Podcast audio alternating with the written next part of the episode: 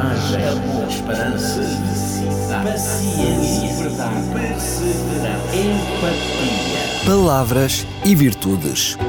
Um programa onde a origem e o sentido das palavras abraçam as virtudes que inspiram a vida. Com a apresentação de Jorge Machado. Olá, amigo ouvinte, é com prazer que mais uma vez estou consigo. É muito bem-vindo. Oferecemos-lhe um tempo de reflexão. Falamos-lhe de palavras e virtudes. Falar muito e fazer pouco. Certamente já ouviu algumas vezes essa expressão. Será uma forma de dizer que uma atitude vale mais que mil palavras. Na verdade, Aquilo que nos valoriza como pessoas não é tanto as palavras que proferimos, mas as atitudes que vamos demonstrando ao longo da vida. Por isso, hoje escolhi falar-lhe de caráter. Como habitualmente, começamos com a origem e a definição da palavra. É interessante a origem desta palavra que remonta aos tempos da antiga Grécia. Era comum usar-se um instrumento pontiagudo para se fazerem gravações ou sulcos em vários materiais. A esse objeto chamou-se o caraxe, e daí surgiu a palavra ou verbo caracen, que significa gravar. O termo passou então mais tarde a fazer parte também do vocabulário latino, e surgiu assim a palavra caractere, para designar metaforicamente o conjunto de traços ou marcas que definem a índole de uma pessoa. Mas atenção, não estou a falar-lhe de personalidade, porque, em boa verdade, personalidade e caráter não são a mesma coisa. O conceito de caráter em geral é definido pelo conjunto de traços morais e éticos que vincam a índole do indivíduo dentro dos parões da honestidade e do respeito pelos outros. Deste modo, quando se diz que alguém tem caráter, está a falar-se de alguém que apresenta traços de equidade e honra e que revela consciência de justiça. Por sua vez, um indivíduo sem caráter é aquele que, em seu benefício próprio, é mais tendente a atitudes que prejudicam as outras pessoas.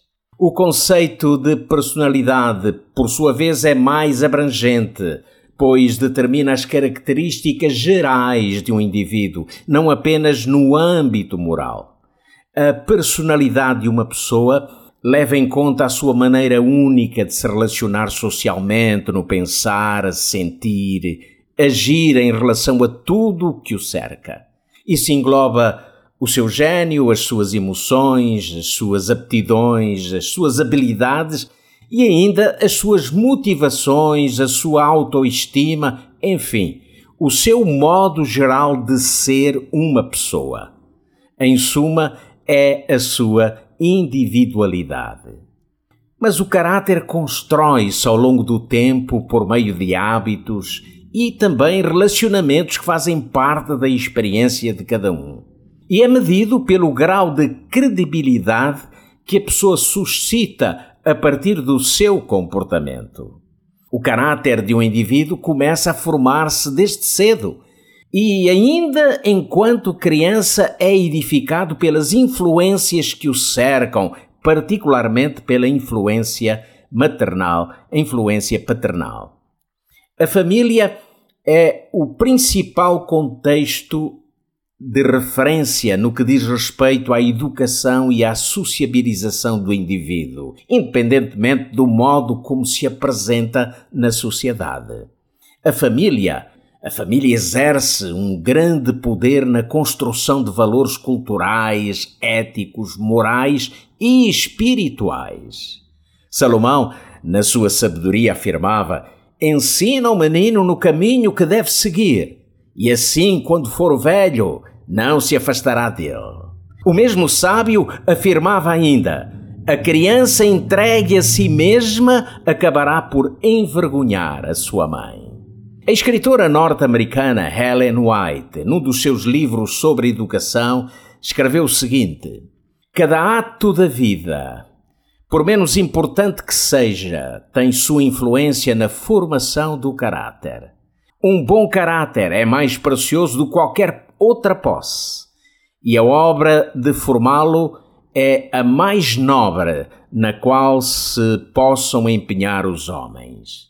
E vai mais longe ao afirmar: cada faculdade do homem é um operário a construir para o tempo e para a eternidade. Dia a dia, a estrutura vai subindo, embora o dono não se aperceba disso. É uma construção que tem de figurar ou como farol de advertência por causa da sua deformidade, ou como estrutura que Deus e os anjos admirarão por sua harmonia com o modelo divino. Fantástico.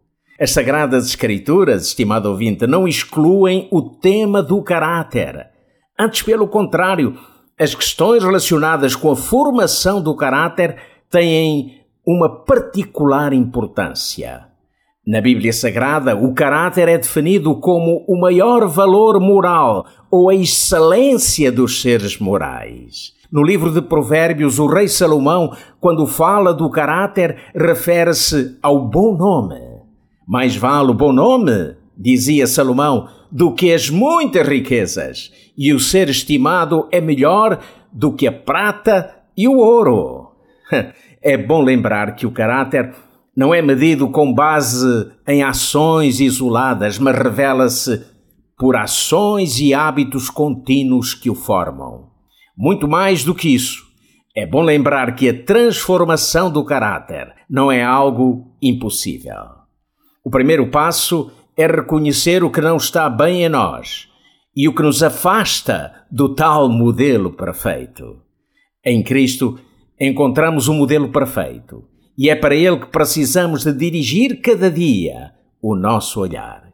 Olhar para Jesus é tê-lo como nosso grande exemplo na comunhão com Deus, nos relacionamentos, no amor, no perdão, na tentação e até nas pequenas coisas da vida humana.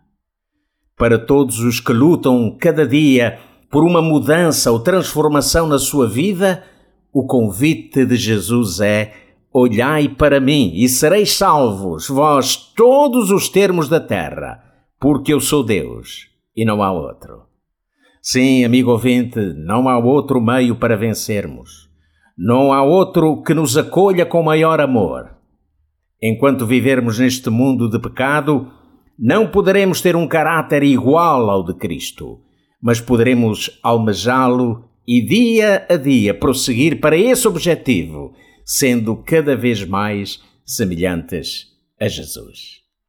Acredita, amigo ouvinte, foi com muito prazer que estive mais uma vez consigo, neste tempo em que lhe falamos de palavras e virtudes. Certamente voltaremos a encontrar-nos aqui mesmo. Até lá, despeço-me com amizade. Um abraço e até breve.